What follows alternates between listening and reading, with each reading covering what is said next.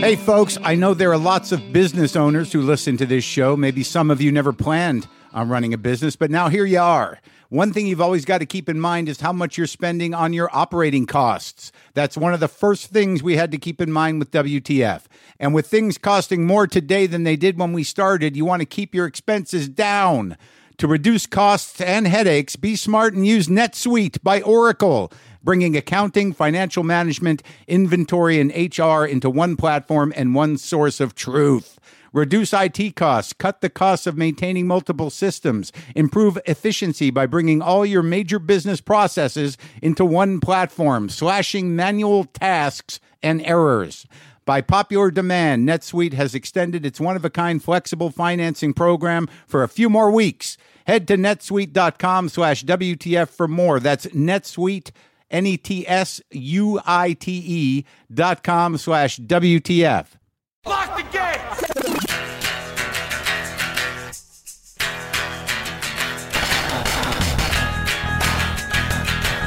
All right, let's do this. How are you, what the fuckers, what the fuck buddies, what the fuck nicks, what the fucksters? What is happening? Mandy Patinkin is here today. Uh, you know him from his movies and TV shows, The Princess Bride, Homeland, his Broadway shows like Evita and Sunday in the Park with George, his albums, his concerts. And uh, we talk about almost none of that. It, I don't. It just didn't go that way. We got on the horn. We got on the video horn, and I'm like, all right. So this guy's about a decade older than me. So it's one older Jew talking to an older Jew than him. I'm like, let's see, uh, an aging Jewish man with uh, a depressive slash manic personality. I'm wired to have this conversation. This might as well be family. It was. It was great. Yeah. Mandy Patinkin coming up. What have you been doing? What have we been doing? I'm trying to get organized, trying to get my room organized. I'm trying to get my books together. I had all the books from my old garage, which was just a packed sort of collage of life of mine, my life, a museum of me and fan art, but books. And I just start going through, I'll pulling my old books out of the basement. There are moments where I'm like, what do I need all these books for? And I've been carrying a lot of them around for years, but just to sit with them occasionally, now that I'm reorganizing them, I'm like, oh yeah, this one. And even if you pick up a book you've been carrying around for 20 years and look at three paragraphs, and it reinvigorates your interest, it dumps something new into your head that you can add to the stuff that's already there and and and turn it around a bit or make you see it differently or blow your mind even for a fucking second or two. God bless, right? Or whatever. That's what books are for. That's what hundreds of books are for. Had all the Wilhelm Reich books. I don't know why. I was fascinated with the guy. The guy was this fucking renegade, this outlier, this outcast, this psychoanalytical prodigy of Freud and and then he comes here and he just fucking turns it out, man. Pops his brain open, blows his own mind, maybe a little bipolar, maybe a little nuts. Decided that you, you know, I mean, I guess he was coming one day and he was like, This all here, man. All the power is emitting from my balls. All the power is emitting from the vulva, from the clitoris. All the power is coming out of the orgasm. All this power, the orgone is the quantity, is the photon of the biological energy that surrounds everything in all of us and is racing through everything in all of us all the time. And you can tap into it right in your pants. The guy was a wizard the Reichian Institute in Maine, orgone therapy, Reichian therapy. He got a little out there, though, man. He got a little out there. He set up a big cannon to shoot uh, orgone into the sky and change the weather. So that seemed a little far fetched, but he was pursuing it, and they ran him down like an outlawed dog. He built the orgone boxes. I guess that's how I got into it first. Maybe Burroughs was talking about the orgone box, which is this box constructed of organic matter. You sit in it, it collects orgone energy, you recharge. But they busted him to the point where they burned all his books, shut him down, threw him in jail in the late 50s. He died in jail. The FDA shut him down. Now, I'm speculating a little bit, and I don't know the true history of it, but I was fascinated with the guy because basically what he was dealing with, I think, was the idea that you know most of our problems come from sexual repression or or sexuality repressed on purpose in order to control people. So it seems that the core of his idea was to unleash the cock, unleash the vag, unleash the orgone energy. No shame about the sex, sex economy he called it. And that's where love and everybody could come together. Eradicate the shame around orgasm and sex. And he built an entire science out of it and they burned his fucking books. Then later in the 60s, people resurrected him. It was like, this is the time for this, for the orgone. Nonetheless, fascinating character. Now, here's where this story goes. So I just, I'm poking around in the book. And I know, I, I think, I, I don't know the history of him. I don't know what, you know, transgressions he's committed. I know he's thought of as a lunatic. But there is stuff here. Like, I just opened this book Apparently, he wrote a couple of books about psychology that were very, you know, that still hold character analysis and the mass psychology of fascism. But this one's called Ether, God, and Devil. And the set, it's two books and Cosmic Superimposition. And I turn this to page 16. I'm just browsing. I'm browsing. And I find we observe that, I'm quoting Reich here. We observe that human thought systems show tolerance as long as they adhere to reality. The more the thought process is removed from reality, the more intolerance and cruelty are needed to guarantee its continued existence. Holy shit, was that the opening of a news show? Is that, you know, should that be on the front page of what we're living through right now? I wonder. Feels like it should to me. Then I found a, another quote from Reich Fascism is the frenzy of sexual cripples. Fascism is the frenzy of sexual cripples, the army of unfuckable hate nerds, among others. Sexually crippled does not mean that you don't come. Sexually crippled can mean that you're paralyzed by porn. Sexually crippled is broad. What does it mean? What does that repression mean? What does that shame mean? What does that self hate mean? What are you looking for? Love? Are you looking for love? Are you afraid to surrender? Are you unable to open your heart? Are you broken? Are you broken by your creators? Fascism is the frenzy of sexual cripples. So this takes me to another place. It takes me to E.L. Doctorow, the writer. Here's the deal. I'm going through my books, and I have this book called Wilhelm Reich in the USA. And it's about the trial of Wilhelm Reich. And oddly, it's got a diagram for how to build an orgone box in the back. That was the pretext they nailed him on. Interstate commerce, selling the boxes. Hey, man, it might have been a hustle, but a hustle's a hustle. You're going to judge a guy for hustling orgone boxes? Well, then I've got an orgone box I want to sell you. But I have this book.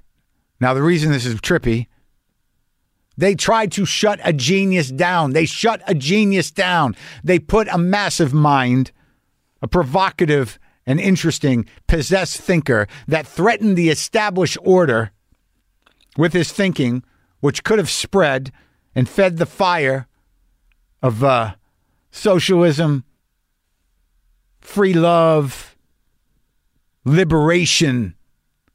It was a threat to capitalism, aside from hawking the orgone boxes. But they put him in jail. He died in jail. Not saying he was a saint.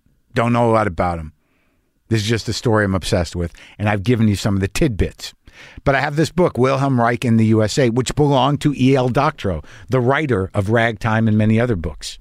People love E.L. Doctorow. How did that happen, Maron?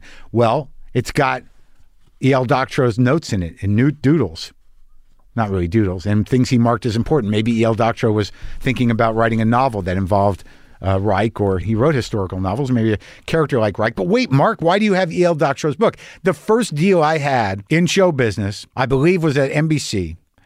And when you get a deal, you meet a bunch of writers and they assign you a writer, or you choose a writer who they have under contract to create a sitcom with. Now, the pitch was I was this aggravated, neurotic chef who was working in a basically a corporate kitchen, but I had a vision, man. So it was basically me. Instead of a comic, I'm a chef. And the guy I was writing with, who I was told The selling point was he was on Single Guy. This guy was on Single Guy. Richard Doctorow, the son, yes, of E.L. Doctorow. Fine. One day we met in New York at his father's apartment, and his father was teaching, rest in peace, was teaching at NYU, and we met at an apartment in the Washington Mews, which is this beautiful gated community from the 1800s, right in the middle of fucking downtown Manhattan. And I saw this book, and at the time I was sort of getting into trying to understand Reich. And I said, Can I borrow this book? And I did. I took it right off of E.L. Doctorow's shelf, and it never got back to him. Not only that, the pilot went nowhere. I don't think Richard Doctorow liked me at all. I didn't get the sense I was just this coked up, sweaty, neurotic Jew with this idea, and I never shut up. We wrote a script, it went nowhere, and then I did not ever see him again. And then as I was sitting there the other day in a mountain of fucking books reading his father's property, I said, What happened to that guy? And I tried to find him, and it, it just like his show business career goes away by in the late 90s. No sign, nothing. Do a little deeper Google search, looking at pictures, trying to find him. Then he turns up. Now I'm afraid that I don't want to. Maybe he's hiding. But I found him in an article as the curator of an exhibit at the Sag Harbor Whaling Museum. Yeah. Now I don't like I literally haven't even thought about this guy in decades. And I track him down and that's where he's at. And I'm like, look, man, I respect anybody who makes a decision to get the fuck out of show business. All right? Get out. Get out. And and find another life for yourself. You know, but wow. He's at the Whaling Museum. And I found this book in his father's library about the FDA and the US government harpooning a big thinker, a whale of a fucking thinker, and taking him down, locking him up, letting him die in jail. Wilhelm Reich. Whaling.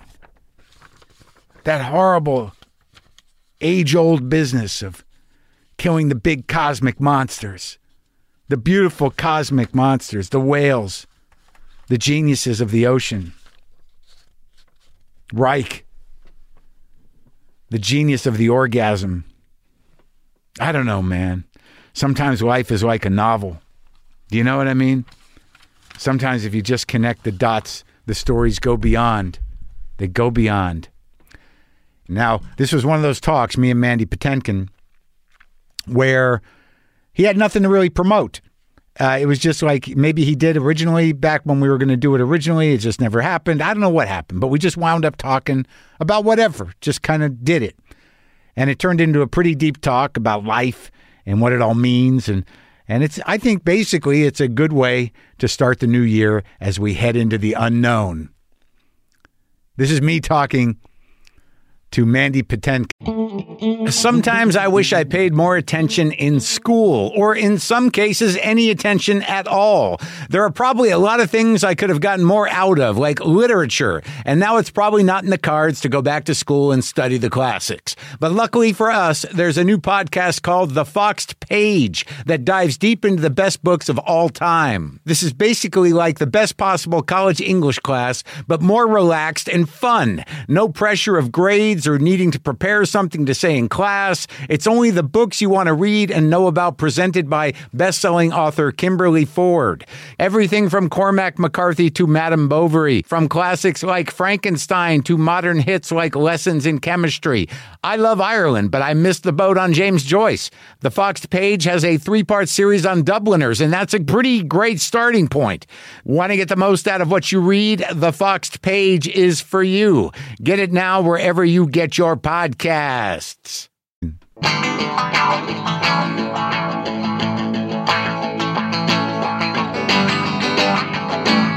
How's it going? How's it going? Well, uh, well as can be expected. I, uh, I, you know, the day is good so far. The dog did her business, and uh, my wife is uh, is uh, not totally furious with me. That's good. You took the dog out. What do you walk every day?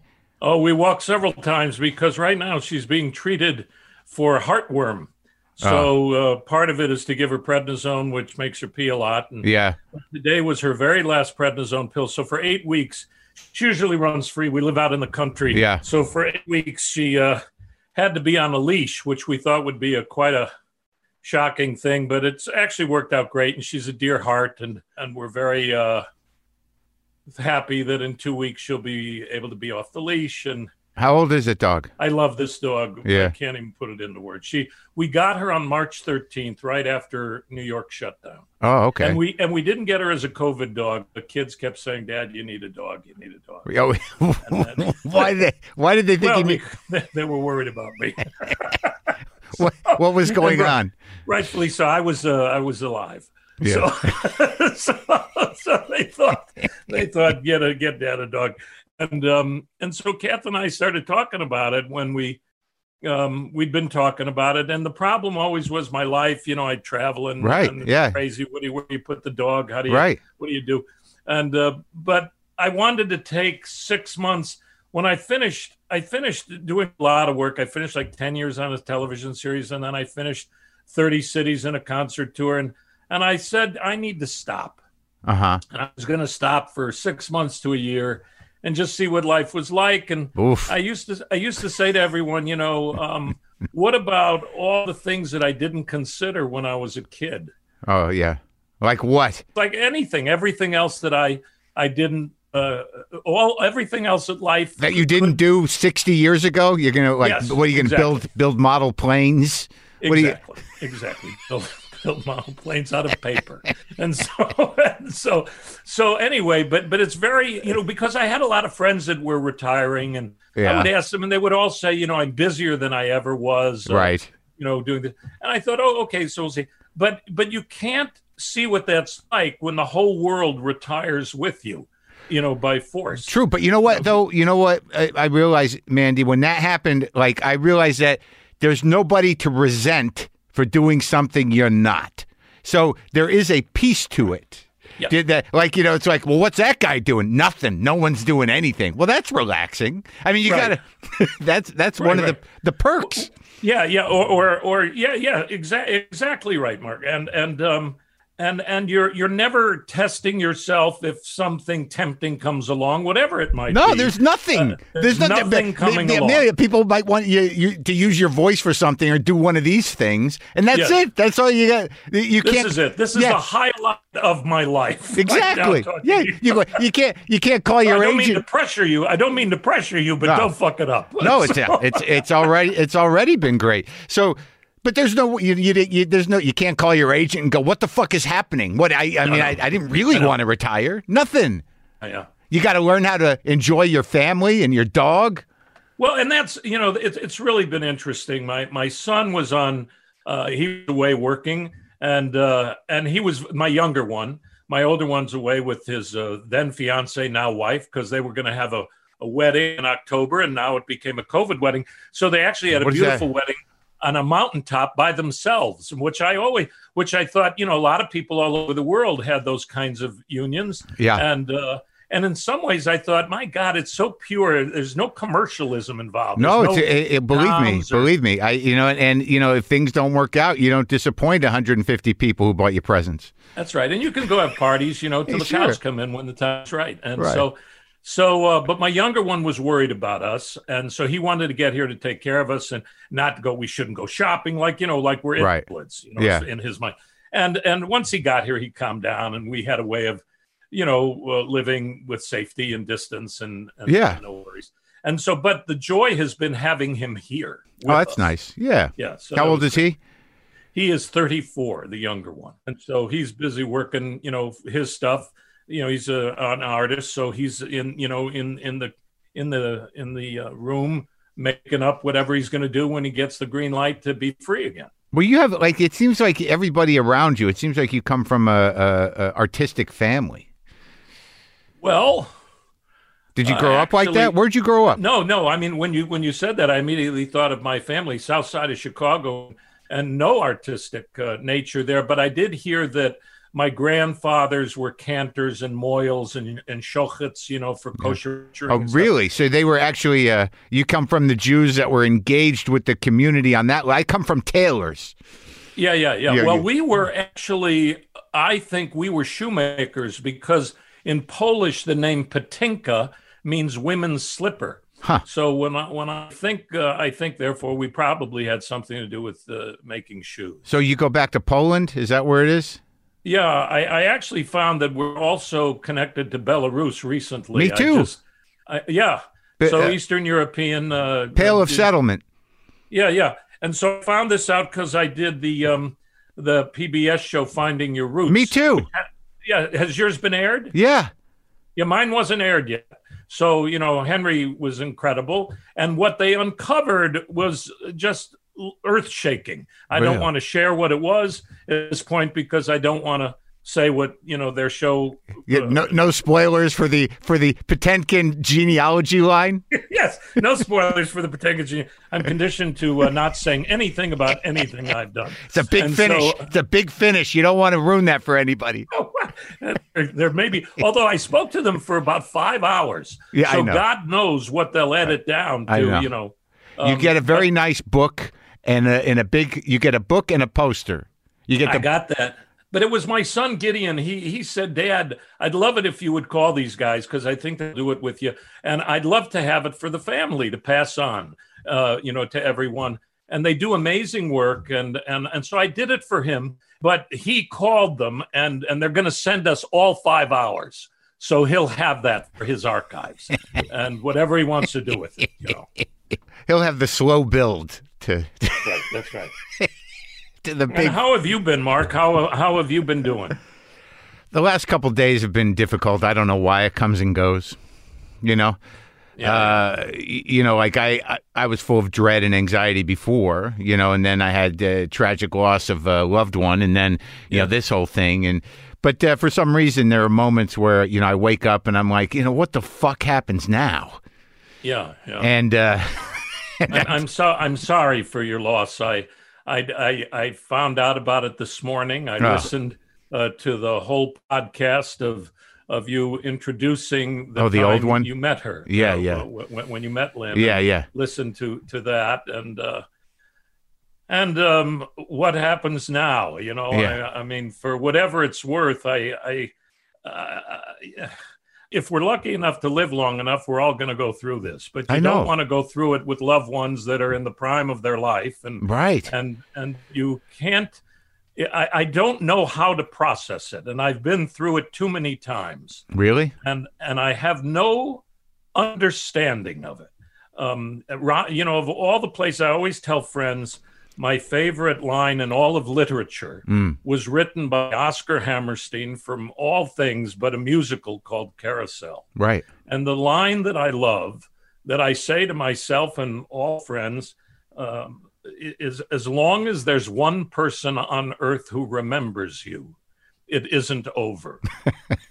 and and I love it. And the other thing that I do because of that line, every day in my meditations or my prayers or walking the dog or whatever, sometimes two or three times a day before I go on stage, before I go in front of a microphone, I say these meditation, and inclusive in that is I say the names of everyone I knew who's who have passed on, Huh. and I do it uh, for comfort and for the possibility that if uh, if Einstein's theory of relativity was right and energy doesn't die, uh, no matter what energy uh, inhabited before its new form, Right. uh, then maybe I can talk to Moses or Jesus or Buddha or Abe Lincoln or my dad or Sure. or, or, or my best friend Bob. they're all still they're all still around in some form.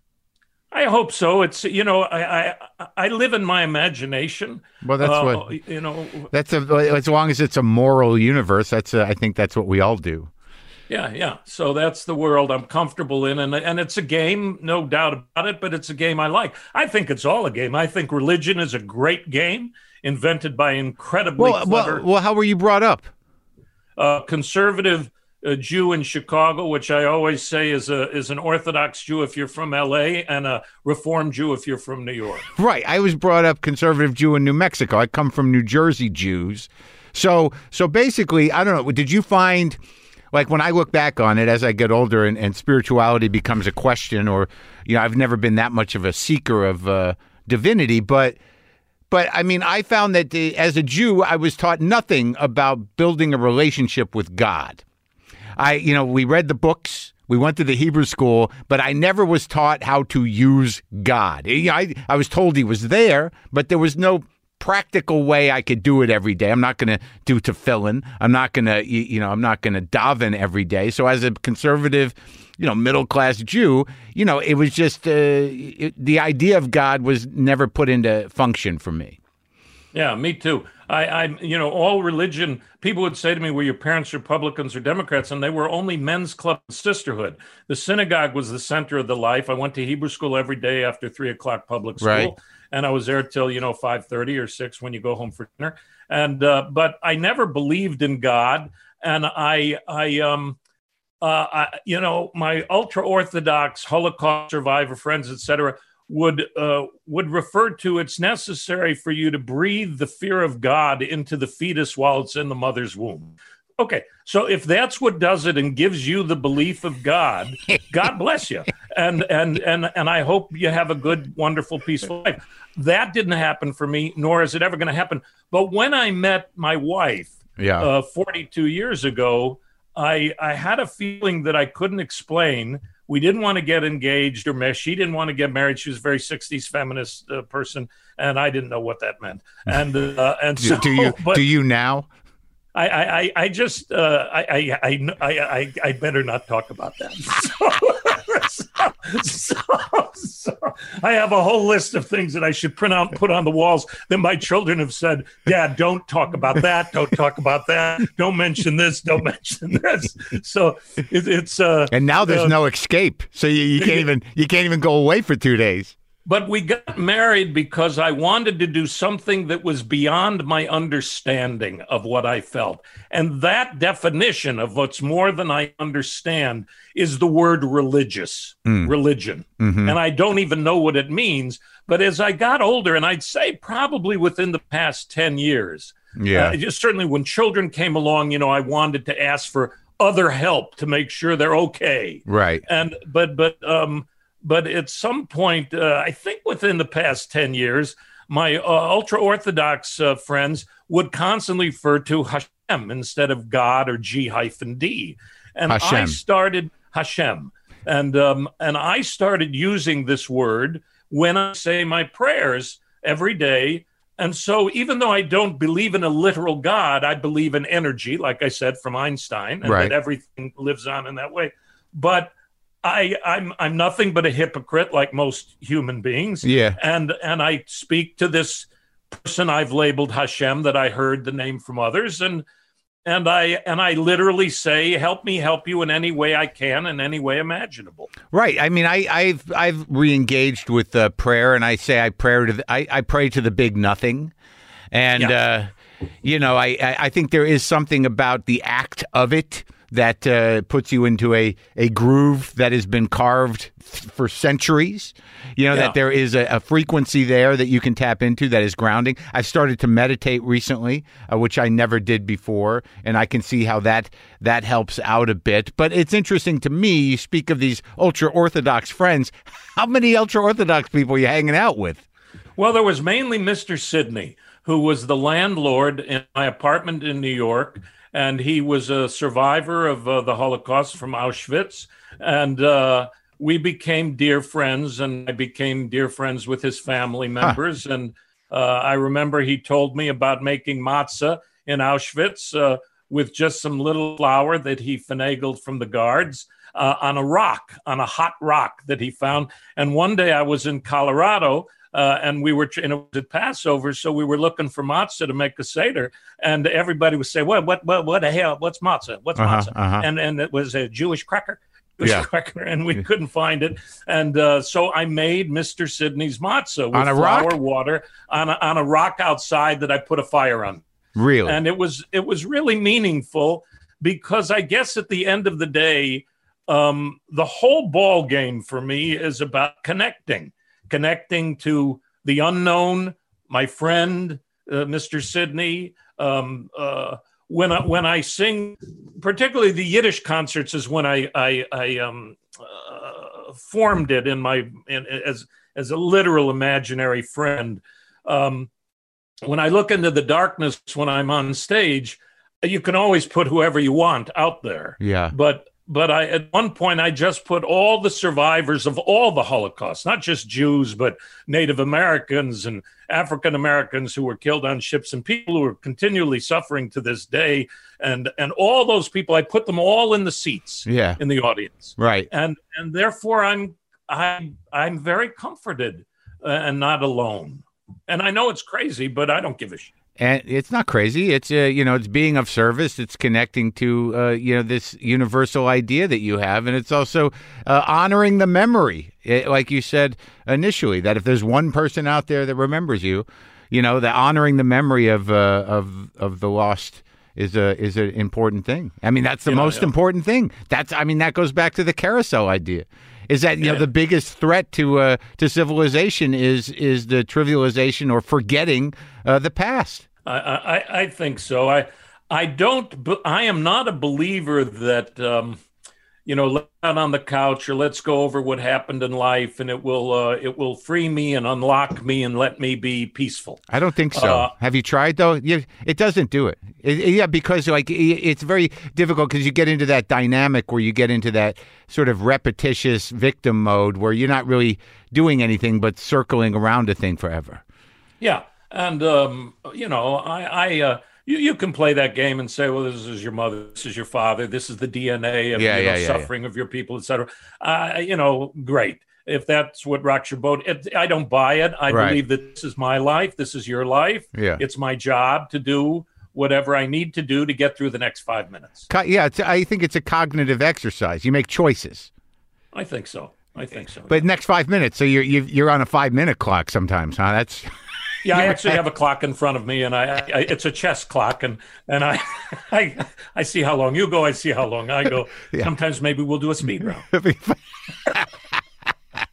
five minutes, a five minute clock on your well being. So when when did you start singing? I started singing in the choir at seven years old. The choir, Friday nights, uh, Jewish uh, choir, Jewish choir in the synagogue. Uh, the boys' choir and on Saturday morning in the synagogue, and on Friday night with the uh, family choir.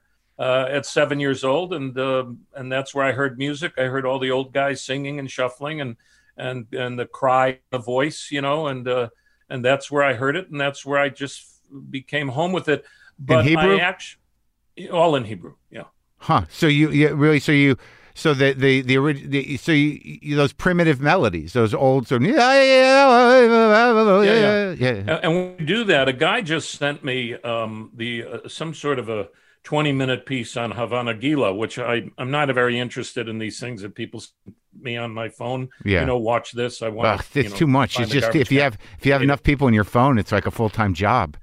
I know. So, uh, but um, but this one, I wanted to be able to say something nice back. Right. So I looked at it in the first four or five minutes. The guy was talking about prayer, and there were no words to Hava Nagila. Talking about it was used as a celebration, the origins of the melody, etc. And then the guy says that in Judaism, uh, whether this is true or not, I liked it. And he said in Judaism, you know, the prayer, and they come from the Talmud and the and and and this, uh, you know, these various uh, areas. Yeah. He said, but the most holy prayer of all the most holy sound of all is music.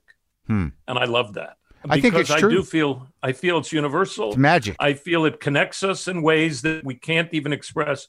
I have you, you know I, I I can't help but be um, so um, affected by uh, learning about your loss and uh, and feeling uh, connected to all of us who are dealing with loss in such insane numbers but none of that, whether it's historical, immediate, uh, what's happened in our in our lives across the world, or personally to you, or what's happened to me, when when it happens to you directly, you have to live it, and and and uh, and and it is it is uh, it is it is a mystery to me that I'm certain at this point. I know everybody deals with it. I know everybody comes to that end, whether you're awake or not, conscious or not.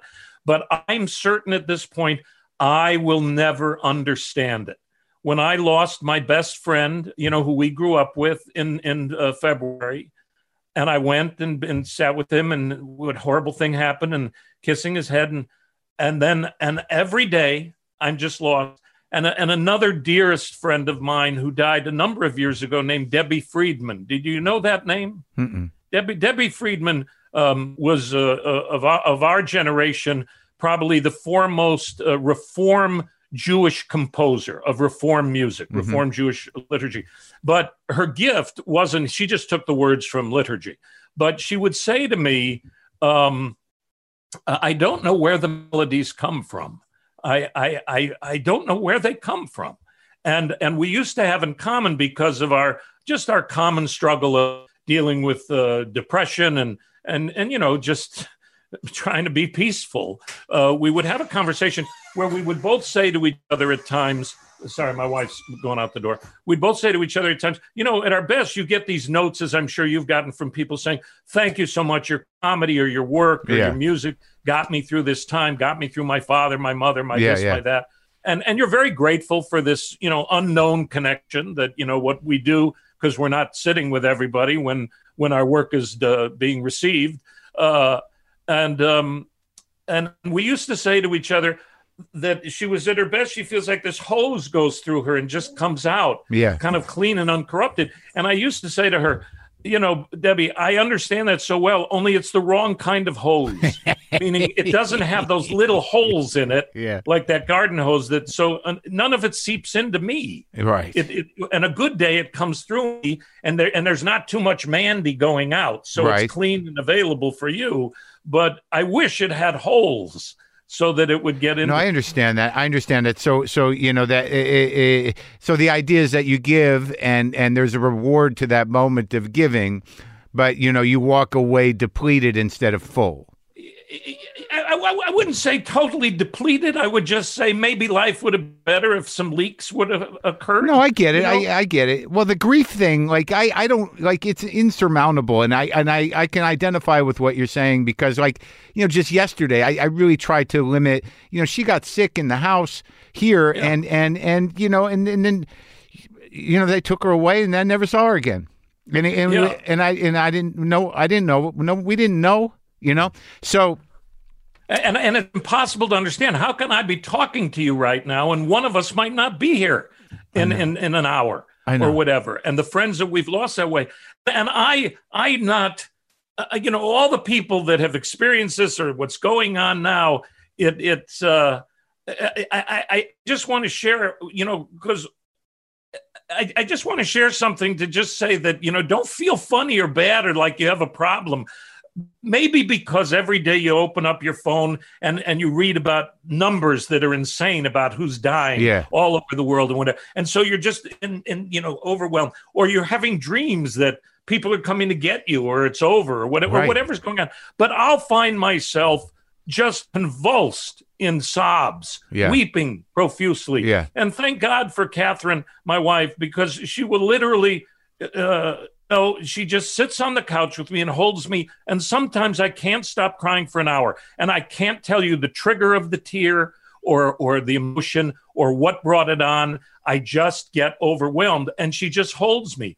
And the other day, it was so clear to me, and I just want to say this, and, Yeah. and it's nothing new what I'm about to say to you. You've probably thought of, said to others, or heard yourself. Um, but I'm listening to Debbie Friedman's music Mm. because I would sing with her, and I, and and I'm exercising, listening to music, and all of a sudden, the floodgates go, and Mm. I'm gone for, I, for you know, I can't stop because I missed her so. right, right. And and it took me six years to have dreams about my fa- till I had the first dream about my father when he died when I was 18, and I was ecstatic when that dream came. yeah, And every time where where you know where I'll in a, my father in a dream, or I'll be overwhelmed that he's missed the kids, or Yeah. or I miss Debbie from hearing her music, or I take a walk with the dog, and where's my buddy Bob? yeah. And I just sometimes I cry, and sometimes I'm just fucking lost in the woods. I'm ecstatic that I'm having those thoughts yeah, because Yeah. I'm with them yeah. in, in in a sad way, but it's better than nothing. Oh yeah, I have dreams about her, and I wake up, and in and in all the every time I have a dream about her, it's really nothing more than that she's here, that that we're here, that you know we're together, and I'm like, oh my god, it was so you're okay, and then you wake up and it's terrible, but Yeah, but let, let, let me just let me offer this and call me crazy if you want. I don't care. what we're I see you on a Zoom screen. You see me. I'm looking at the room. I see my dog. This is all supposed to be what's called reality. Yeah. I have a dream where I see my father. You see Lynn, or or or uh, my buddy Bob visits me, and that's the dream. That's your subconscious. Fuck you, is what I say. That's my brain having these thoughts, these images, these memories. Yeah. Don't tell me that they're any real or or or not as uh, as meaningful as looking at a photograph or having this conversation. That's reality, and the other's just a dream. It's not for me. Yeah. Yeah. They're both real Yeah. for me. Yeah, If why my not? mind did it in, in whatever my brain works, I'm good with it. Why not? Why not look at it like that? Why not? You know what? I mean, that's you know, you're being visited. You're spending time. I mean, you know, this is what life is. And that thing you're saying is true. Is that the horrible thing about grief and about everybody having to deal with it is it's as common as birth, as eating, as you know, dying is as common as anything else we do as people. Shitting, Right. eating, being born, you know, whatever it is. But you know, the fact that we're conscious of our own mortality and the sort of weight of it and the feeling of loss and missing and then your own mortality and like it's like it it it it's like the I, feel like it was the final kind of um, rite of passage to being, you know, alive and grounded and and and in touch with the world was this loss, you know, and I'd never experienced it before, and it's it's devastating. Like I watched a video, I I try not to do it, but I watched a, a video of her yesterday, and like you know, just to sort of check in, you know, just see. you have these weird pieces of film with her, you know, singing or dancing or whatever, and and it was just I can't, I I just it's just terrible. It, it, it the, the loss is just it's just terrible, and and there's and I'm so happy that you're able to uh to stay in the crying because I can't stay in it very long. Yeah, yeah, no. I um I stop myself. you know, you you spoke a lot. I read what you had to say about this period. I, I read about your uh, trying to stay with the grief, and I wanted to chat with you a moment because I listened a long time ago when my friend Robin Williams died, and you had done an interview with him, and you played it. And Robin Yeah. and I went to school together, Yeah, and and I loved Robin, yeah. and um and I knew him before he was Robin Williams. Where know. at Juilliard? At Juilliard, yeah. And he was the the kindest student in a place that was cutthroat. Yeah, You know, uh, uh, the way people can be in those places. You know, I want the part, I want the attention, I want, I want. I and he left though, right? He didn't finish, right? No, he didn't finish. But but Robin, you you would be insulated. You'd be have like 20, 25 kids in your group. So you would do that. But Yeah. you could go see the other groups work. if Right, you wanted right, yeah. People in the and Robin would come in and he was just such a cheerleader Yeah, and he was just so supportive and it was only unusual because no one else did that mm. no one else did it and and then we would go uh, to central park and be on the promenade near 72nd he'd put on his pantomime gear and he'd walk around following people like he did in san francisco. And and then and then we would see each other at uh, i think it was called lenge on columbus that sushi restaurant bump each other at the sushi bar every Uh-huh. now and then. And then i was doing a concert years later oh, and I, I, I was doing a play at berkeley yeah, and I went backstage because he was going to do a benefit there, and I went to say hi, yeah. and uh, and he was terrified, just terrified. He had on his colorful shoes that he was going to put on, and we were backstage. We were each going to go on, and and he was just so frightened. And I'd run into him a couple times, like at Letterman or whatever backstage, and, I would just see how frightened he was. And and and one day we we um had a, a, a dinner with my kids when they were little, and my son Isaac had memorized, you know, the Good Morning Vietnam monologue at the beginning that was not to come out of the mouths of a of a of a seven year old. Sure. But yeah. but Robin's sitting at the table, and Isaac unloads the entire speech on on Robin, yeah, and uh, Robin's mouth is dropped. And, and he would be very quiet if you knew Robin well. Yeah, you know, yeah, very yeah, quiet unless he unless he was on. And and and when I was in Cape Town, South Africa, and I turned the corner on my way home from work, and I heard the news on the radio, I couldn't understand how that happened.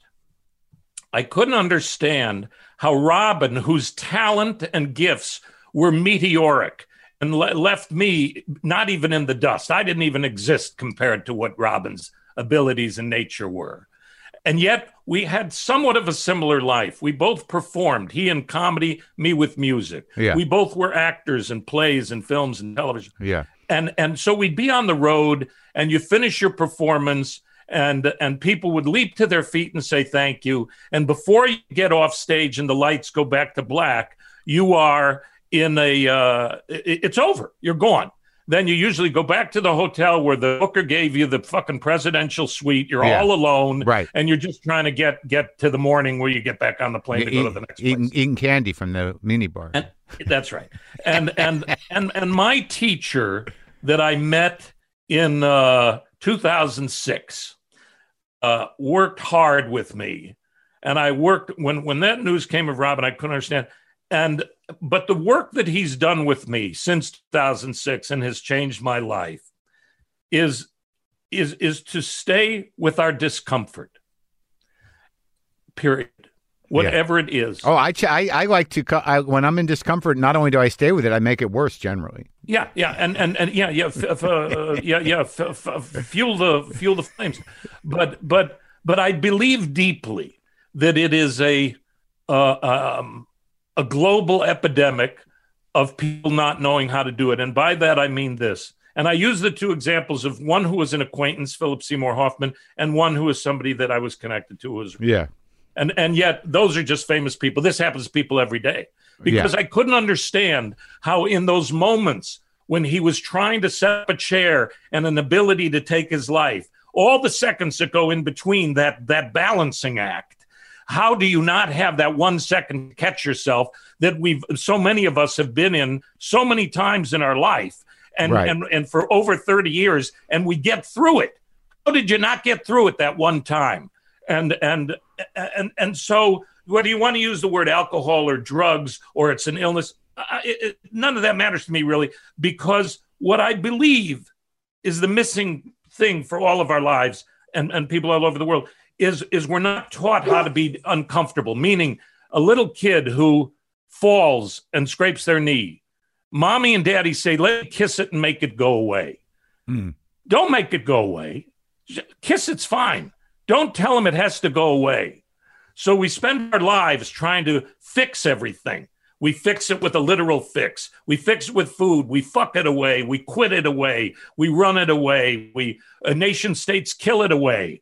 And and if philip seymour hoffman these and robin williams two of our greatest uh, uh, contributions to arts humanity to this life that we know if they'd been you, you can't have that kind of mind and not be aware but even if you're overwhelmingly successful it can be just as uncomfortable and so you've got to numb it The, yeah, right. I, I mean, I get that, but like the weird, the I, I, I think like, look, man. I mean, you know, I, I, I am fortunate in that I don't believe that I am, you know, clinically depressed. I suffer from uh, profound dread and anxiety. Right. So you know, you know, so when I have suicidal thoughts, it's really not because things are so miserable. It's just, it's just I need, I need a break.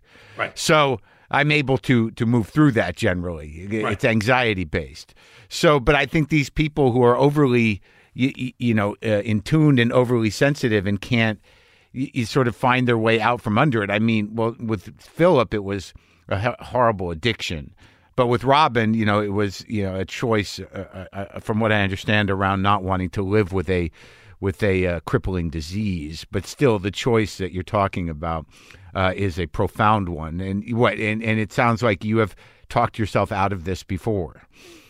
yeah i mean i've been dark i've been i've i'm certainly one person who said you know i don't i don't want to go through this you know and the thing you don't want to go through is is is feeling pain you want peace anybody Right. who who does anything all they want is peace of mind peace they just want peace and who doesn't want peace so we've all had a version of that and um and i just say to myself and and to and to anybody that i talk to on occasion when when the subject comes up and forgive me for going into territory that may be inappropriate but uh, you know this is how i knew you you know this this connection to robin from before and Yeah. and then and then a friend said you know about about what happened in your life recently Yeah. and i just um I, I don't know i just feel it's common ground that we share as, as humanity and uh, Yeah. And and it's a, learning curve No, yeah, it's profoundly sad, you know, and I, I try to, you know, my choice to sort of be public about it was, you know, to honor some, some, some, some of the stuff that you're saying, you know, like I don't, you know, my comedy and my work has always been from me engaged in, in the life I'm living. So I, I chose to sort of, you know, share it. And, you know, it, and it, in that in and of itself, it's, it's sort of what you're talking about when, about the hose, you know, is that, you know, when you, when you're giving your heart or you're you're expressing your your true feelings there's a tremendous risk there. And the risk is not so much that you're going to be hurt. The risk is that you know there's no what's the return on it? And then you have to ask you know well why am i doing it? Am i looking for that? Am i doing it to to to experience people going like, "Oh, we love you, we love you," but even that's not enough generally. So what is it really? I mean, what have you come up with? I mean, if you're not, I'm not one of those people that needs the love of an audience. That was never why I got into it. But I mean, when you say that the hose doesn't work inside, I mean, what if what if your conclusions around that, around your in, in, impetus to do this stuff? It, it's not the the adulation is its own drug that is as poisonous as um, drugs that kill you. It's a bottomless pit. If you go ego surfing, you'll never you'll you'll you'll never get enough, and you'll only find things that hurt you because you went looking, and right. uh, and you'll find things that hurt you. So what I've come to think is why I do what I do and have done what I've done is for the structure of of it, for the for what we've really just experienced in these past nine months, a life without distraction Mm. And and the test of that existence without a distraction is pretty profound to relationships, yes. to to our own selves.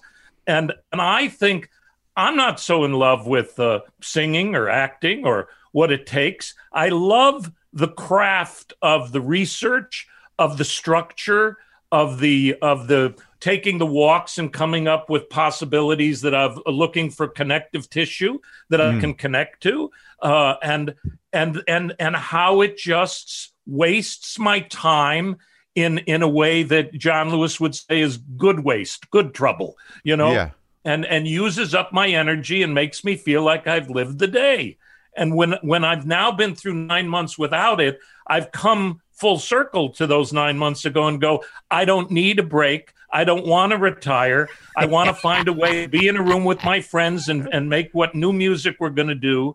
How do we rebirth community getting together in the theater where people are it's the last thing on the list of going to an environment you know where you can sit in a room with other people and yeah. experience and so how can i be a part of of is it a halfway house is it other spaces people have all kinds of ways they're trying to come up with this but but that world gave me my life. And right now it's decimated. The article in saturday's new york times about i think her I, I forget the young lady's name who's the violinist the 52% of the arts community that isn't working at all, that lost everything. She had a good career with a whole year's bookings gone, along with millions of other people, you know, in, in, in different forms of, of work and uh, living on food stamps and and the and and it's stunning that the restaurant industry have a t- versus 52% is only 12% affected 12.5% affected meaning they can still sustain the lifestyle that they've sort of designed but the arts is just devastated yeah, and, people uh, got to eat. People got to eat, and and and what can we do who were given uh, such such gifts by you, you know? Look, uh, uh, uh in in talking about this recently, i've realized what what is it that I'm missing? I'm I'm missing being with my piano player and making the music, but that's not what I'm missing. I'm missing just I just need one person in the room. No, absolutely. To listen, just one person to to laugh or to remember or to hear the music to remember and and that one person makes what was a boring rehearsal into just a life no i absolutely so how do we get those one persons i just did uh, i just did a movie i was on a movie for for 12 days with strict protocols masks and everything but it felt so good like it was good, but it was like I chose to take it. I'm alone. I'm sad. You know, I was. They convinced me that it was going to be safe enough, and once I surrendered to it, I was so fucking grateful, Mandy, to be around people yeah, and yeah. to be doing the work just to, you know and you know it's acting work is um it's relatively new to me in terms of you know figuring out how to do it and making choices and and getting better at it so i was you're, you're right. You're absolutely right. How do we get back to that? Because it was scary. Everyone's in masks. It's not the fun kind of like collaborative community that it once was. Everyone's terrified, but you're Yeah. making the shit. But like, let me ask you something. When you were starting out, I mean, what? How did you balance this idea of like you know acting or, or singing? Like, were you always going to end in the musical theater? Was it always that, or was it there? Was there a time where you're like, I'm going to make a choice? Yeah, the singing thing was a no-brainer. You didn't have to do anything. You didn't have to go to Juilliard to learn how to sing. You just Right. because everybody sang in the synagogue. Every little kid Sure. sang. Every old man sang. So Yeah. that wasn't anything you had to work at. You Right. just you just go to shul and uh, and there's nothing to do. Uh, but I wanted to become a classical actor, and somehow that evolved into well, go to a school that teaches you to become a classical actor. So so I did that, but ironically, Juilliard, the famous music school, in the drama department where we were, uh, there was no singing. Not a fucking note was sung. You know, it's just just, just all all tearing people apart and putting your heart on the table. And some teachers not know how to put it back in your body and zip up, you know, your skin again. But what does that mean? You were there. Did you went? You went through the whole program. You didn't get, singing. n- but you didn't get cut, and you you you you learned the competition Uh, of that environment. Did it was it devastating? I mean, did did you were there any positive uh, lessons learned from that Oh. competitive nature of that place? not the competitive nature. The competitive nature, I to this day, I feel is unnecessary. I do not feel that uh, a school where you're either on scholarship or paying uh, as a young person uh, that you should taste what real life has to offer down the road, and it's cutthroat and get used to it. You know, we're going to throw you out of the program where you know you don't make the mark. Whatever bullshit. Uh, Yeah. This is a time to be safe and cared for, and and and kindness Right. uh, applied. The real world comes long enough to everybody, and we'll all get a taste of it. But I had the the gift of Bill Hurt, uh, William Hurt, whose name Yeah. is you know name will always be Bill to me, and the work we did together, and Gerald Freedman, my teacher, and Marion Seldes, and then also my two friends uh, who were cut from the program, and one of them had they each had a quality that I wanted in life. One at 18 years old uh, spoke his mind to grown-ups and i'd never seen a person a youthful person speak whatever he had to say without concern. And the other one had a kindness that i desperately wanted and Yeah. and and a vulnerability that he just was so beautiful. And and i left the program after two and a half years.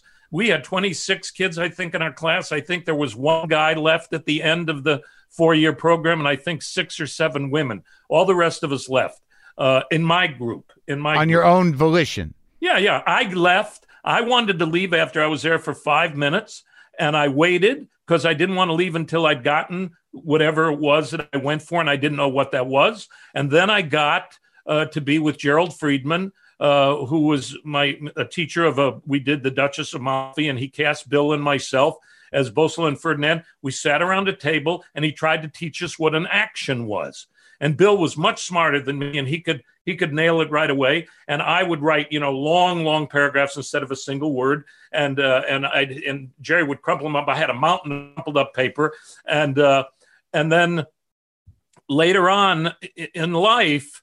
Uh, I would be at Sondheim's house and look on his piano, and there were uh, postcard, postcards or scraps of paper, backs of envelopes with just lists of words looking for a rhyme and going down to just find that one word the the the vocabulary the dialogue the the script of your life that is Yeah. your connective tissue to connecting just Right. that word connecting and then my brother-in-law uh, who's a zen buddhist monk has a phrase in his monastery that is part of our family's belief system which is our actions are the ground we walk on Yes. and uh, and so that that craft of learning to see if I could figure out an action. Yeah, so yeah, wait, let me see. You know, you you so so you're the the one thing that you put so much stock in, uh, your imagination and the idea that it might all be imagination is is actually the one thing that you have to constantly negotiate with and slow down because you overthink everything. Everything, and and overcomplicate, overcomplicate. Too much Mandy, too much Mandy, too much Mandy. That's your gift, Mandy, is that you have to untangle your own fucking thoughts at every turn. Every fucking turn. And I overwork it. I mean, Richard Harris. I did I did a thing with Richard Harris years ago, and and I was so excited to be with him. And he said that he was no longer drinking. And I'm sitting in a hotel with him for hours while he's telling me he's no longer drinking. He has a glass of wine in each hand and a cigarette in each hand. And I'm sorry, it's so great that you're not drinking anymore. And he says to me in the midst of this, you know, you don't need to work so hard. Yeah.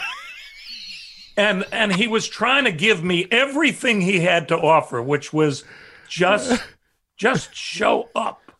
You know, just maybe just shut up and show up but but like but like what I'm feeling and what I'm seeing because I relate to you is that isn't it this fundamental I, I, I don't even want to say it's Jewish and I don't even want to say it's specifically insecurity, but it's this idea that whatever I'm doing cannot be enough. It cannot be good enough. It cannot be right. It is not correct. Someone else knows how to do it better than me. Who's got the answer? Please give it to me now. That's right.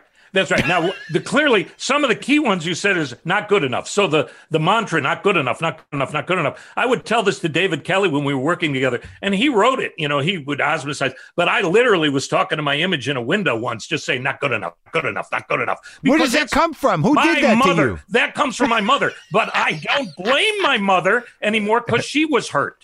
She was hurt by well, her. Yeah, good, good for and, you. And, you know, Kathryn says, "Hurt people." My wife has this expression: "Hurt people, hurt, hurt people, hurt people, hurt people." Sure. So, you know, but uh, doesn't mean that doesn't mean the fucking wires were not already crossed. So like, I mean, I do that too. Like my parents were whatever they were, and I, you know, turned out to be the mess I am. And then you go through years of like, well, what did they have that was good? What am I grateful for? What did they give me? What are the gifts? Uh, you know, set aside the horrible things and then forgive them. Yeah, I forgive them, but that doesn't mean that I'm gonna fucking get my brain back. Yeah, but I believe, Marc, that the mess of our lives is the glory of our of our existence because okay. it, it, it creates the battlefield of our work uh, of our canvas that we've spent our life trying to humorize, connect to, make make alive, turn the yes. darkness into light, turn darkness yes. into light. That's yeah. We're the the the alchemists of depression. The Jewish. So you people. take that away. You take right. the troubles away. And who the fuck am I?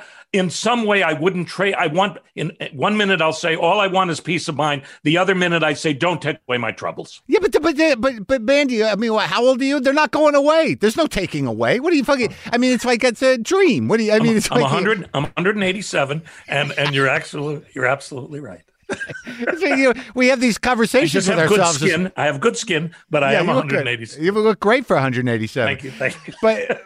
But no, but, but I mean, this is this game we play. This, so I want to keep my problems. Yeah, i I want to temper them. Yeah, I want to taper them. I want to keep. You know, I want. I'm going to hold on to some character defects in the uh, language of recovery. So, so like, but the, the, the truth is, is that they're not negotiable. How the fuck are they going to go away? You got a brother-in-law who's a monk. I mean, yeah. what are his struggles?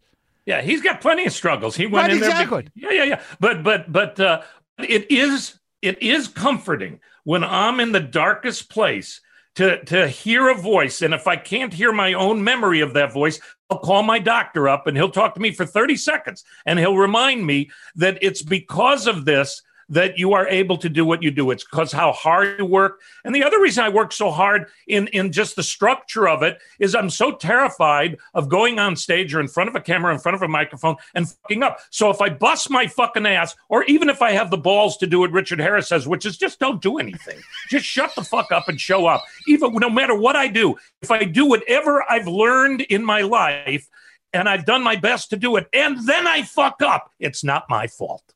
Uh huh. Whose fault is it? Not mine.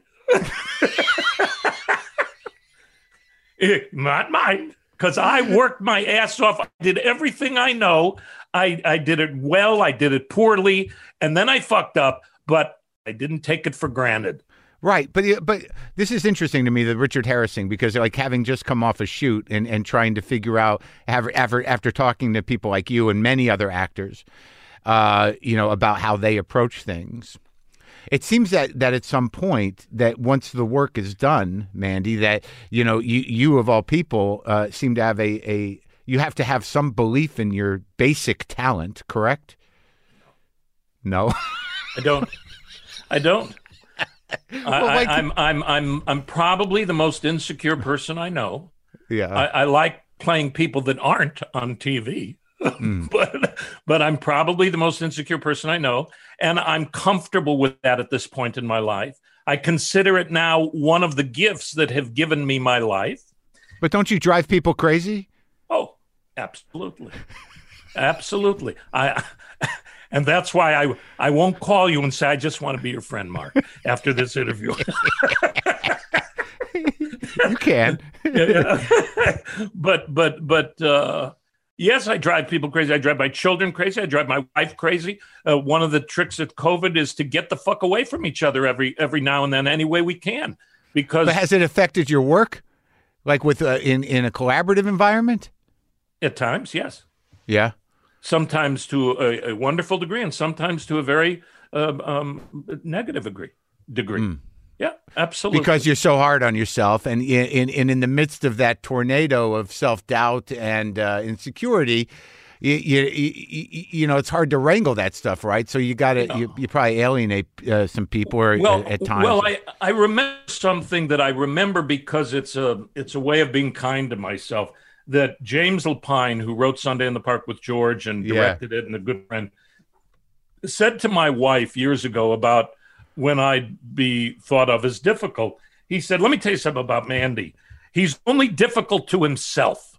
Right. And yes, other people experience it in different ways, but but he's only hard on himself as opposed to other people that are doing it to take advantage of other people. He's just doing it to try to make the work great. And I and I always hear that echo in my head to know that I'm not I'm not doing it to make you look bad or to fuck you over or to hurt someone else. I'm just trying to make the scene live.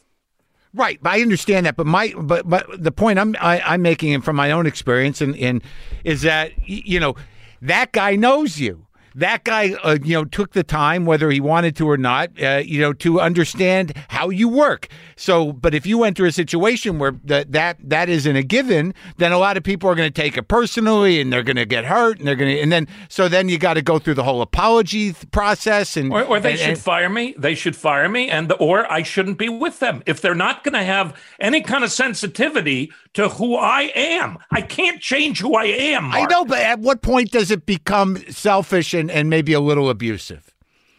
Probably at any point that it, it affects anyone else that isn't positive. Okay. It makes points. I'm not. I'm not. I'm not uh, absolving myself. Right. You know, or or forgiving myself for it. That's another great thing teacher said to me. I said, I, I just can't forgive myself. He said, Good. I used to think somebody said, What's the meaning of Judaism? I would say, Well, Rachmones, compassion, and forgiving yeah. yourself. I've given up on forgiving myself because he said to me one day, and I love this. I mean, you know, you buy the teaching you want to buy that yeah. feels good, that tastes yeah. good. And he said, Who are you a deity? Who are you to forgive yourself? Mm. Aren't you a human being? Don't human beings make mistakes? Uh, isn't it nice when you find the guy that validates the worst parts of your character? Absolutely, and I pay him handsomely.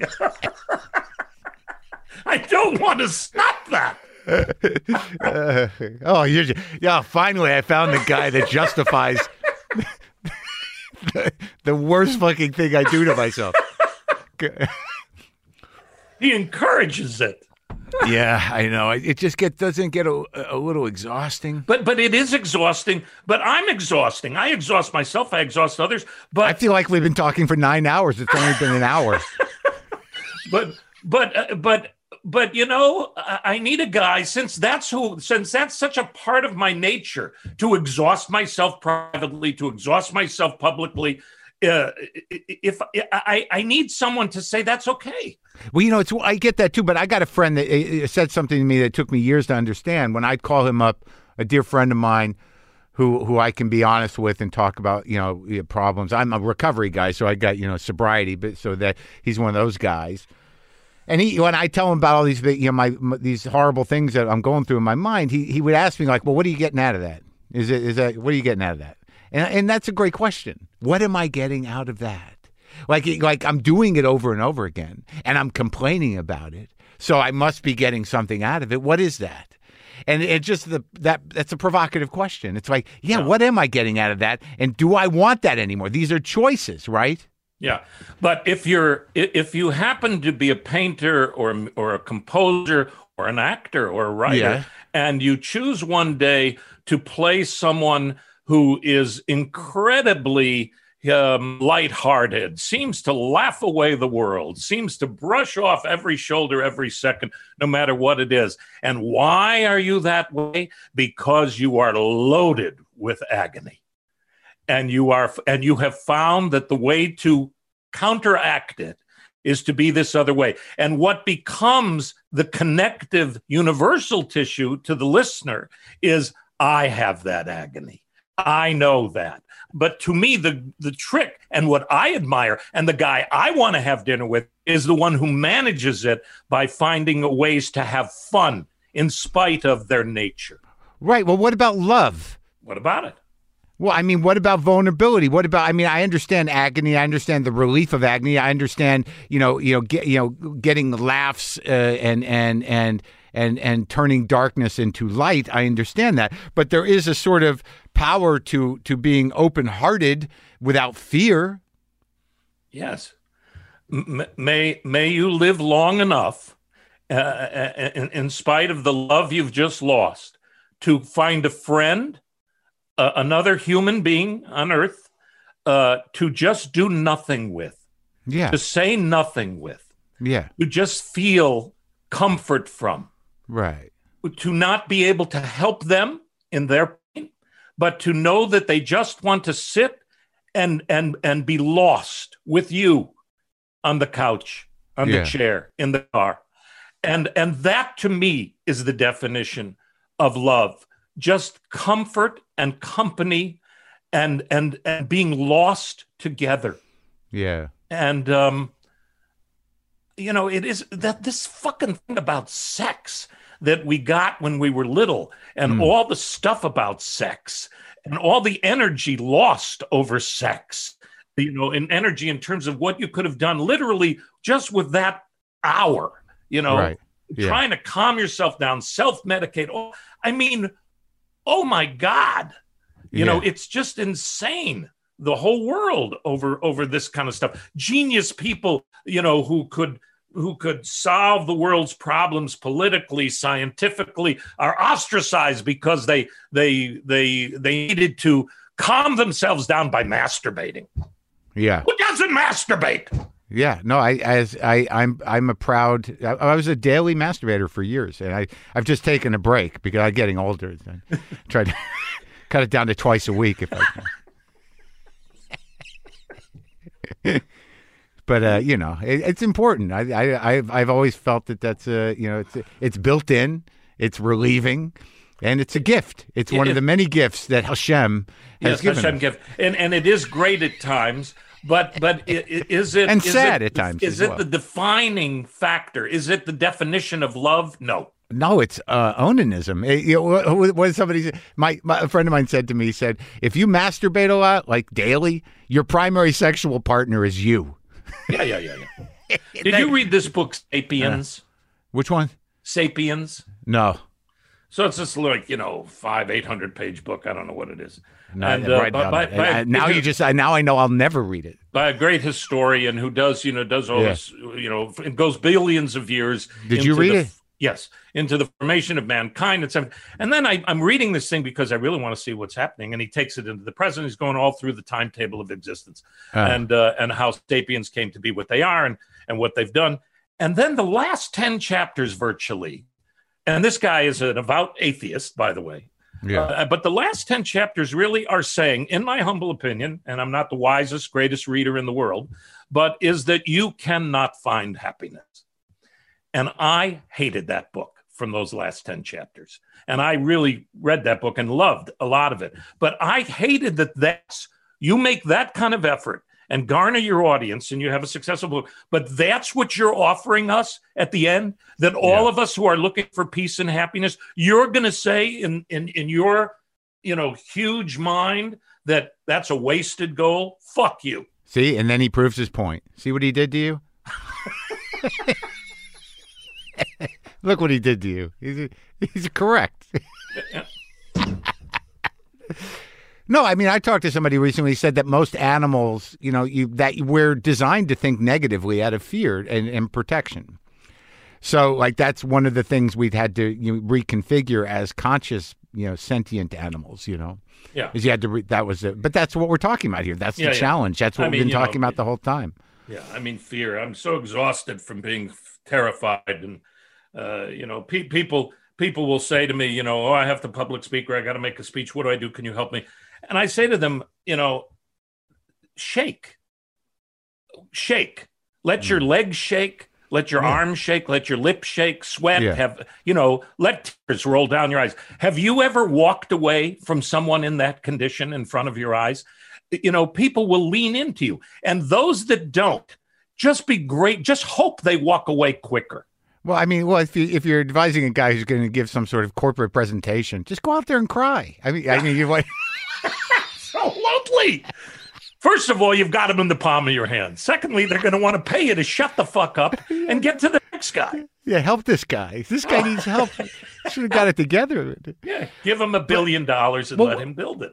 So you did the like the show, like you, the Homeland show you did for a long time, right? uh, approximately 10 years from hello to to the final goodbye but it was eight seasons but we You enjoyed it. 10. You i enjoyed it. really i just loved it i truly loved it on on on on, on so many levels uh, the people involved first and foremost the character of the material the relationships with the intelligence community that we formed in terms of our research systems and the relationships that I made with those people long term in many cases, um, the connective. Um, the, the- connective nature of of my being to a global understanding of of, of systems broken and needing uh, uh, attention paid. So it, it informed you politically to some degree. politically it gave me a platform unlike any other part of my career it it, it started my relationship with the international rescue committee and helping refugees uh, be listened to and Mm. attention be paid to them and uh, and then you know because of all of that it literally it, it, it's all the ripple from that whole thing because of the platform we made from I, I made the refugee thing. I never had social media. We started it for refugee crisis with the international rescue committee. Then my son who always has taken out his cell phone you know filming family things you know takes a family movie of kathryn and i after we have a fight on our anniversary says dad you know this was really kind of sweet. Can i put that on your social media? I said i don't Yeah. know how to do that. I have somebody that does that for me. He says i can do it. And he does it and it goes well and then he starts doing that at the time when the pandemic starts and it's bringing a smile to people so we, Yeah. you know we're just the hired idiot parents we just answer his questions you so know you're on the Instagram. Yeah, yeah, we're doing nothing except Yeah. answering Gideon's questions, Yeah. and he's putting this stuff out there. And then, you know, uh, uh, George Floyd is murdered, so we then shift. It's not appropriate to do that, so we shift into awareness for Black Lives Matter. And that moment, but in the back of our minds, the minute this thing started catching, we thought if we could grow this platform, we can maybe help get out the vote. You know, Yeah. in September and October, and we were a little part of that effort. And you know, the, you know, from, from you know all of those things from being in a television show. Yeah. Yeah, yeah. It's interesting though that that you know as a you know progressive, thoughtful, uh, creative Jew guy, that you know it, it it feels like it took you a while to get on board with the social activism, huh? Oh no, no, not at all. I'd been. No. Uh, it was my wife uh, brought us on board early on social activism in terms of social media. We Yeah, have yeah, yeah. been very active since. Uh, uh, really, I did since I began doing solo concerts. I Do you, would, are you uh, a fan of Theodore Bikel? I, I I know him. I've been with Oh. him. I my father loved him. Uh, Right. beautiful man. Um, I'm I'm glad I got to be on a stage with him once. You know. Oh, you you were yeah, because it seems like there there there there is some connective tissue there. Yeah, yeah, yeah. I'm I'm I'm certainly one of those guys of our generation. You know, are you asking me to sing you a Yiddish song? Is that what? No, you no, want, no, I'm just wondering. no, no, no. I'd love it. No, I'd love it. Did you like the, the did you have to learn Yiddish? I did, I did. I mean, I particularly know the words, every word I sing, uh, but I I learned it to a point through the lyrics that I went to uh, Germany and um, on more than one occasion. But I go to a German movie and find my way around. Really? Yeah, yeah. What's your through it. favorite Well, it's- Yiddish it's song? Ge- German based. Uh, my favorite Yiddish song, I think, is uh, uh, the one my dad sang, the only one my dad sang. He never sang much, but it was a Yumme Yummazing Merlidle Devos das Medlavil, das Medlavil po Schichlecho bin Musmun Gindem Schuster Zogin. Nein, Mamischen, nein, du kennst mich nicht verstehen. Du weißt nicht, was ich meine. So it goes on, and it's about Mama, Mama, what do you want? What do you want, my daughter? What do you want? You're not happy. Do you want a, a pair of shoes? No, Mama, you don't understand. You never understand. Do you want a new dress? No, Mama, you don't understand. You never understand. Do you want a boyfriend? Yes, Mama, you understand. You always understand. Yeah. So and my dad used to sing that. So when I learned all this Yiddish music, that was the one that mattered to me. Yeah, yeah, yeah. it was my dad's. Well, so was there Yiddish spoken in the house? Only as a secret language, and particularly Right. when when Grandma Celia came over, because uh, she never learned how to write very well or speak English, and she would always go in the basement with my father because she didn't want my sister and myself to see how long it took her to sign the checks. Uh, my grandparents used to speak it when they didn't want us to understand what they were saying. Yeah, yeah, yeah, yeah, yeah. yeah. Well, that's amazing. So when you do these things, is how many people are left of the generation that that is provocative like that? That It's it's astounding how Yiddish has grown through Folksbiene and uh, different organizations that have uh, brought uh, you know in a language that was tried to have been decimated, uh, attempted Mhm. to be decimated completely, back to life. Their camps, their uh, they just did. Uh, my friends at Folksbiene did this Yiddish fiddler on the roof. Uh, It was one of the most extraordinary things. You know, all of us have seen Fiddler on the Roof in one iteration or another. This was the definition of how it should have been seen and it was unbelievably powerful. And Joel Grey directed it, and it had a simplicity that was almost like a high school production. But Yeah. because of the connective tissue of the sounds of a language, and and I remember uh, when we recorded it. I had many of the same musicians, African American musicians, Asian musicians, who worked on most of my other recordings in New York, uh, studio musicians. And, and the African American and Asian musicians came up to me afterwards and said, We just want you to know we've worked on all your albums. This is the most powerful experience we've ever had, and we couldn't understand a single word. And, and as I started to perform it, and Catholic priests and nuns and you know uh, Irishmen would come back and say thank you. And I learned what meaning of this was. I just happened to be a Jew who connected to my heritage's language. It, it- the the lesson was whatever you come from, whatever the language is of your ancestors, take a walk in it, take a bath in it, let it wash over you. Don't try to understand it. Just just drink it and let it wash you. And there's something about it, Hmm. and uh, it's um, it's one of great things that's unexplainable. well, yeah, it's like that. It's like the the idea of you know centuries of of prayer. There's like a, a groove there.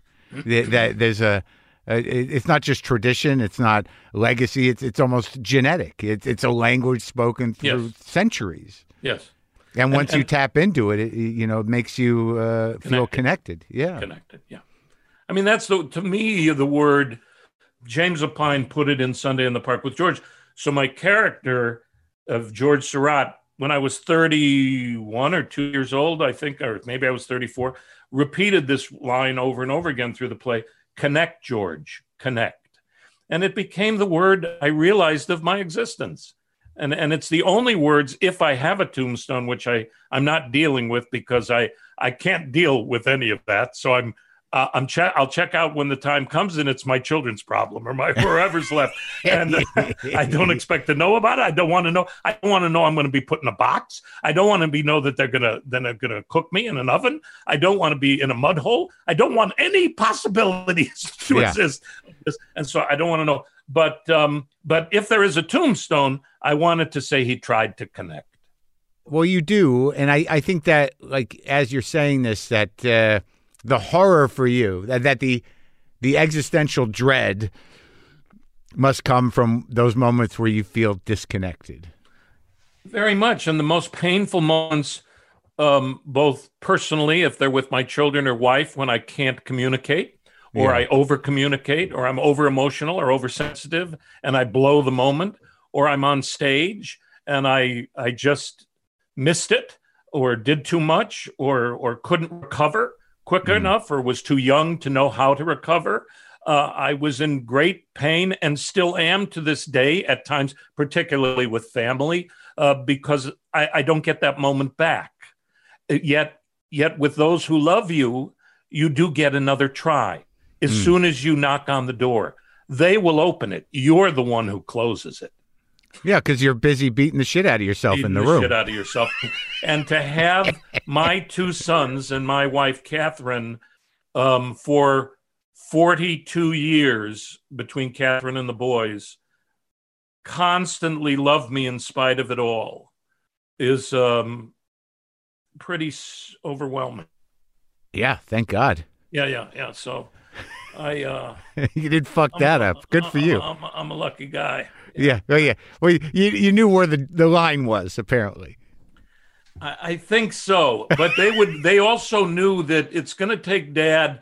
Dad's going to go to the city. Dad Yeah. took the dog. Dad, you know, he'll he may come back. He may not back. He may not come back for a week. Uh, it, it always happens around my birthday and Thanksgiving, which are days apart. Always. Um, uh, it's I can't handle something about it, and I usually check out. Last year, I went to uh, go to New Orleans because I somebody said something and I got upset. Packed my bag, went to LaGuardia, got on the airplane. Then the uh, something happened on the airplane, and at that moment, I felt better. And I thought, I don't need to go to New Orleans. So I said to the stewardess, Can I please get off the airplane? I need to get off the airplane. There was some sort of problem. I said, I got to get off the airplane. I made it like a little crazier. Yeah. And they, and they opened the door. They let me off. I got back in the cab. I went back to the country. And I said, I'm home. So- so now we kind of refer to it as he in New Orleans. So so you find that the the the depression comes uh, at certain times. Uh, at times, yes, but it never. I can never d- identify the trigger. It, it it comes out of nowhere. Literally, And occasionally, you literally you literally have to go away for a few days. Yeah, I just have to know that I can escape. That Hmm. that I have an alternative to being confined. And by confined, meaning if it's with my wife, that you have to be that to my wife, that my darling, you have to be around me. I don't want to expose me to you. I don't want my kids to have to be exposed to my darkness. And Yeah. I need to know I can get away. And as Right. long as I can, and everybody's fine. I mean, Gideon, my youngest one, he used to he had it better than anybody, and he taught the rest of the family. So every Thanksgiving and um, and Christmas, uh, the mem- the family members of the monks at the monastery in upstate New York, where my brother-in-law is, it's family night on Christmas and, uh, Yeah. and, and Thanksgiving. So one day I was in a bad way, and we drive the family up there. We're in the parking lot, and everybody knows Dad's in a in a dark spot. And Gideon outside, and he's about I don't know, maybe he's 15, 16, maybe, and maybe, yeah, and and he said, if you can't get it together, don't come in and I didn't. And I stayed in the car for about an hour.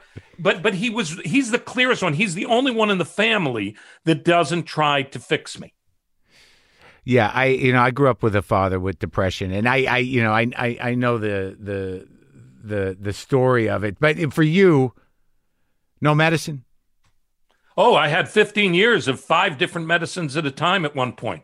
I was on stage in New York doing my one one my, my I think my Sondheim show. 20 minutes into the concert, uh, and uh, and I went up because of what some lyric did. Yeah, you know, to my head.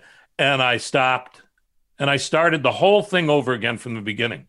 Yeah, And and a friend of mine said, You can never do that again. And I thought to myself, let me tell you something, I'll do it again if I need to do it again. And I went home and I took that last bottle of pills I had and I put them in the toilet. yeah. And I said, because I tried to get off those pills many times over the years. And I prefaced this by saying, some people need medication and it's important. But for me, most of the, me- all the medications put that fighting part of my brain to sleep. Mm. And I needed every cellular opportunity to, to stay uh, focused and alive and battle the darkness. And so, um, I would try many times to get off it with, you know, lying to the doctor, just not taking it over Yeah. the years. And uh, and like clockwork, you know, two weeks into it, I'd crash, call the doctor, have to take it again. But that night, I put it in the toilet and I said, "Never again." And I'll I'd rather not be here than feel chained to this. I can't do it anymore. And I and it was the moment when I was ready, you know, and I Yeah. I was done. yeah, you I seem mean, okay. These were prescribed medications. sure, I get And the it. other thing that everybody probably knows is there are psychopharmacologists out there that should be put in prison. Yeah. that that give you medications They don't know. that should not be giving you them. Yeah. Well, yeah. I. I it, it, it's all speculative. It turns out. Look, I, I really, I'll repeat the preface. Some people really need to Absolutely. have certain medications. And- and Absolutely. don't take some word of some actor on a podcast, you know, Right. listening to what he said and think it's right for you. What's right for you is what's right for you, not what I say. Yeah. know. Did you listen to music today? Just the music I heard at the beginning of your podcast with with the one of Oh yeah. uh, yeah. Lynn Yeah. and uh, and a little bit of music that there was in there. That's all the music I heard today. And what, what do you listen to music every day? No. Hmm. I, I, I don't. Uh, my kids, Gideon, if my son Gideon was here, he would tell you, he would interrupt and go, My father doesn't like listening to music. because, and I think partly because music is, is I, I love doing it and it's my work, Hmm. but it's not where I relax. And, um, Where do you It's like- relax? I relax taking walks. And ironically, on my walk, I run a concert. So I'll run an hour, hour and a half worth of material of lyrics and singing, like, you know, just about this loud, you know, really quiet while I'm singing. oh yeah. Oh really? and, yeah. and, and that's what I do. And occasionally I do. I'll listen to Mahler or I'll listen to my son's recordings or I'll listen to Debbie Friedman because it's just an okay time for me. But in general, there is so much noise in my head, Mark, Yeah. so much noise that I love quiet. Yeah. And my wife loves more noise and more noise. And she's, and we've learned that I need quiet. Yeah. And I read a book once somebody gave me called Quiet by I forget the a- woman wrote it, yeah. and it's about introspective people. And you'd never think when people talk to me or you see me on some fucking interview, I sometimes watch myself talking to some pe- person like yourself, or and I turn to my wife and I'll go, uh, I I don't know how anyone could tolerate me. You know, it's just it's just, I, I I I'm desperate to get away from this fucking television. I can't watch a minute more of myself. And and um, the book is about people that you'd never guess were introverts. Mm. So it made me realize that in many ways, even though I do what I do, that I am an introvert. Mm. And and some of the people that are described as introverts, it's an extraordinary book for people, you know. I mean, I mean, it used to be at Harvard and stuff. They used to say to you there was courses about how you had to be an extrovert to have any existence. You know, Oh yeah. Well, it's well, it's like it comes back to Robin, you know, who was Yeah. probably like one of the, The most introvert. introverted people in the- Ever. that I ever met. ever, yeah, Yeah. yeah, yeah. And then you put on the thing. Yeah, it's almost like a protective uh, uh, magic trick. You know, like la la la la la la la la. la. Okay, thank you. I'm gonna go be quiet now. Yeah, but when you when you would when you would experience it with Robin, Yeah. it was uh, undefinable almost. It was so hugely different from you know one thing to the other. It Oh, when he turned it on. Oh yeah, yeah. It was like yeah, yeah, yeah, all of a, just you, all of a sudden you're on a- you couldn't understand it. one second he can barely look in the eye, and the next you're like, holy shit, Holy, we're in an amusement park. yeah, yeah, yeah. Yeah, yeah. It's great talking to you, buddy. You feel good? I do feel good, and it's wonderful talking to you, and and um, and and I want to leave you and whoever's listening with one. I had a I had a fathers group when the kids were in, in starting in uh, preschool, Yeah. and these four fathers, and then the mothers became friends, and then we had life together all the time, yeah. holidays. And one of the dads passed away from melanoma, and was a dear friend of mine named Mark Harrington, and I loved him dearly. And he kept himself alive uh, for the moment when Kathryn and I heard that it was time, and we m- ran back from Colorado where we were visiting people, and we made it to his room, and he asked the nurse for a cup of morphine, and, and he took the morphine, and he struggled to get himself up in bed, and he looked at these two lunatics, my wife and myself, and he said the most challenging words of all time have fun. and then he laid down and about a day later he was he left us but he knew that that was the job at hand and he knew it was the everest to climb at the Mm. same time And how you doing with that? i'm doing better than i've ever done in my life and that's why I love getting older. I'm not crazy about the knees and all the things that go with with the uh, the the uh, designed uh, bo- body parts, but I love getting older for just the the time lived in the things that terrified me that I now have learned to ignore. Yes, exactly. It all goes away. Nothing's that important. And you, and you can't you can't get over how one minute you were ready to jump off the Golden Gate Bridge, and the next minute you can't even remember why. So maybe that's uh, that. Maybe that's your version of self forgiveness. You're forgetting. Yeah, yeah, yeah, yeah, yeah, yeah. I, and and my wife will say, "I wish I had your memory," which is zero. I, I remember nothing.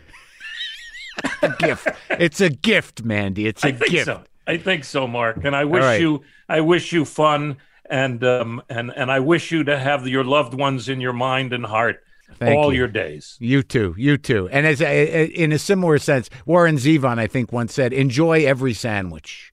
I I will. I will. All right, buddy. What's Take your care. favorite? What is your favorite sandwich? Uh, That's a good question. Um, I love a uh, like I love a very moist uh, brisket sandwich, Jewish style brisket. wow, we're pretty close. I would love cold meatloaf sliced with Oh. mustard, uh, lettuce, uh, thick uh, iceberg lettuce on a on uh, toast. Oh, that's nice. Like uh, like a, a me- meatloaf your mom made or something. Yeah, just meatloaf. Yeah, I like I like the, the deli meats, but not not much on it. Just the uh, the the the dark mustard. Oh yeah, it's too much for me. The dark mustard. I'm No, a, no good. I'm a French's yellow mustard. Oh, really? All right. I'm, well, I'm, I'm a simple. I'm a simple man, Mark. we we can I, I can live with that. I think we can live with our choices. All right. Take care of yourself, buddy. All right, you two. All the best.